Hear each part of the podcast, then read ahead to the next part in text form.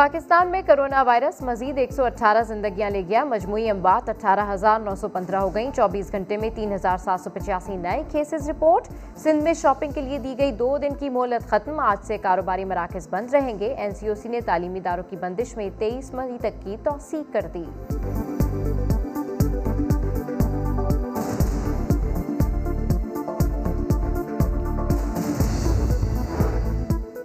سعودی عرب کا، پاکستان اور بھارت کے درمیان جنگ بندی سے متعلق مفاہمت کا خیر مقدم۔ مسئلہ کشمیر کے حل کے لیے دونوں ممالک کے درمیان بات چیت کی اہمیت پر زور۔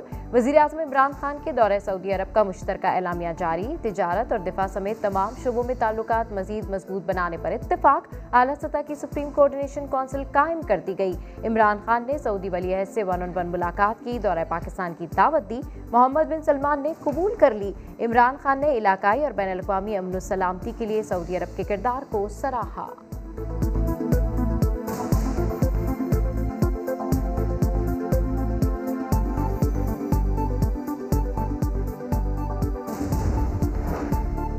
کراچی این دو سو انچاس پر دوبارہ گنتی میں بھی پیپلز پارٹی کے امیدوار کامیاب۔ غیر حتمی غیر سرکاری نتیجے کے مطابق قادر مندوخیل نے پندرہ ہزار چھ سو پچپن ووٹ لیے۔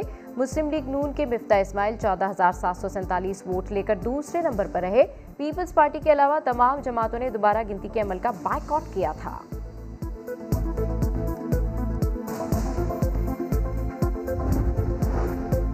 لکی مروت میں انڈس ہائی وے پر پولیس وین پر فائرنگ، اے ایس آئی شہید اور ایک اہلکار زخمی، پولیس کی جوابی کاروائی میں دو حملہ آور مارے گئے۔